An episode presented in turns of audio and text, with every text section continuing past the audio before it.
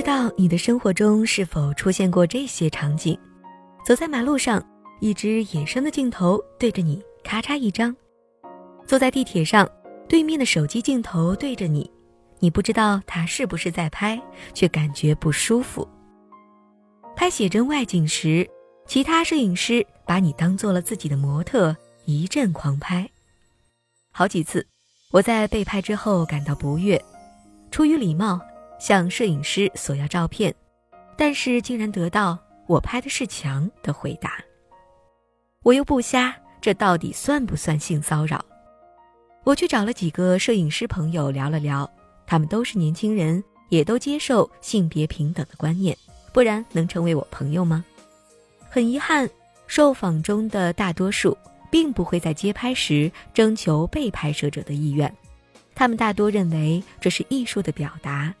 也确实没有冒犯被拍摄者的本意，在全世界大部分国家的法律框架下，只要图片不商用，公共场合拍摄不需要经过被拍摄者同意。也就是说，你拍的每一张别人的照片都可以被合法的私藏，甚至被用作性用途。或许这并没有给拍摄者带来实质性的伤害，但我们想的更极端一点。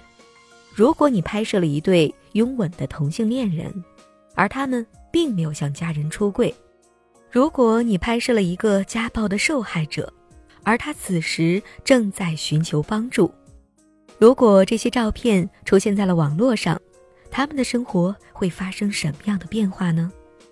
我的朋友都是很好的人，不询问许可，没有恶意，只是出于惰性。但这个惰性。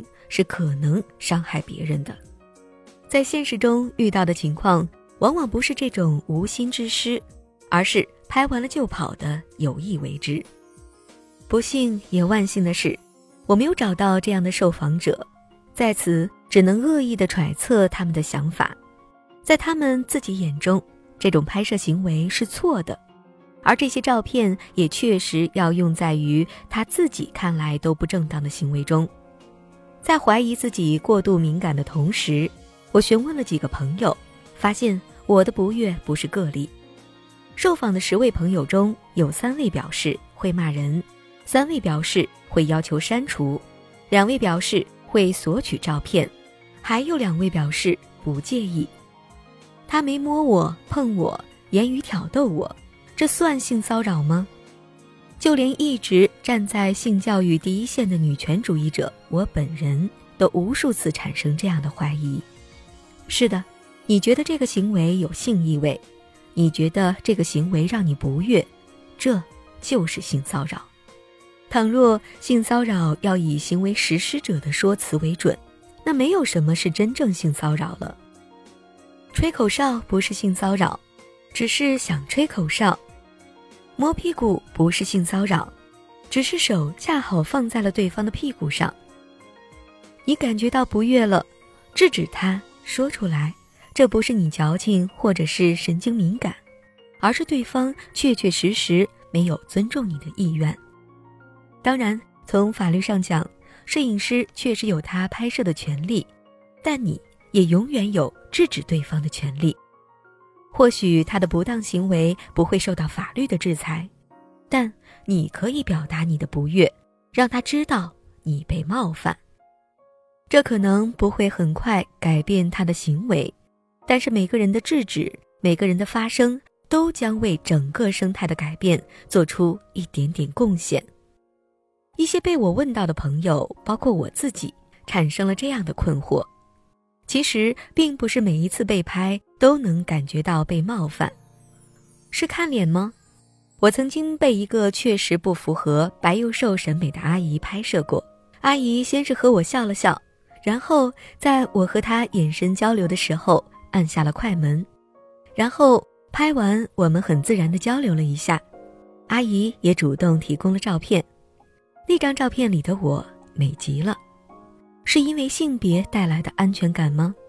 一次，一个小哥拍了我，小哥倒也不帅，大众脸，拍完被我发现了，他有点害羞的上来问我要不要照片，当然照片我懒得要，主要是也担心是不是什么新的搭讪套路方式。但那次倒也没反感，是因为照片拍得好吗？我也有一次经历，野生的镜头对着我一顿狂拍，起初确实是反感的，但是在我目光看向拍照大哥时，他主动走过来，先是道歉，再是问我要不要照片。虽然最终我邮箱里收到的照片全部过曝，脸惨无人色，但要说反感，却也谈不上。受访摄影师中唯一明确表示每次都会征求被拍摄者同意的摄影师的话，启发了我。我相机有 WiFi，我会当场传给他们，因为拍的话肯定是光线、画面都很好，而且拍的又是别人，没有理由不发给对方。像之前在迪士尼太阳落山的时候，拍过旋转木马前面一对情侣。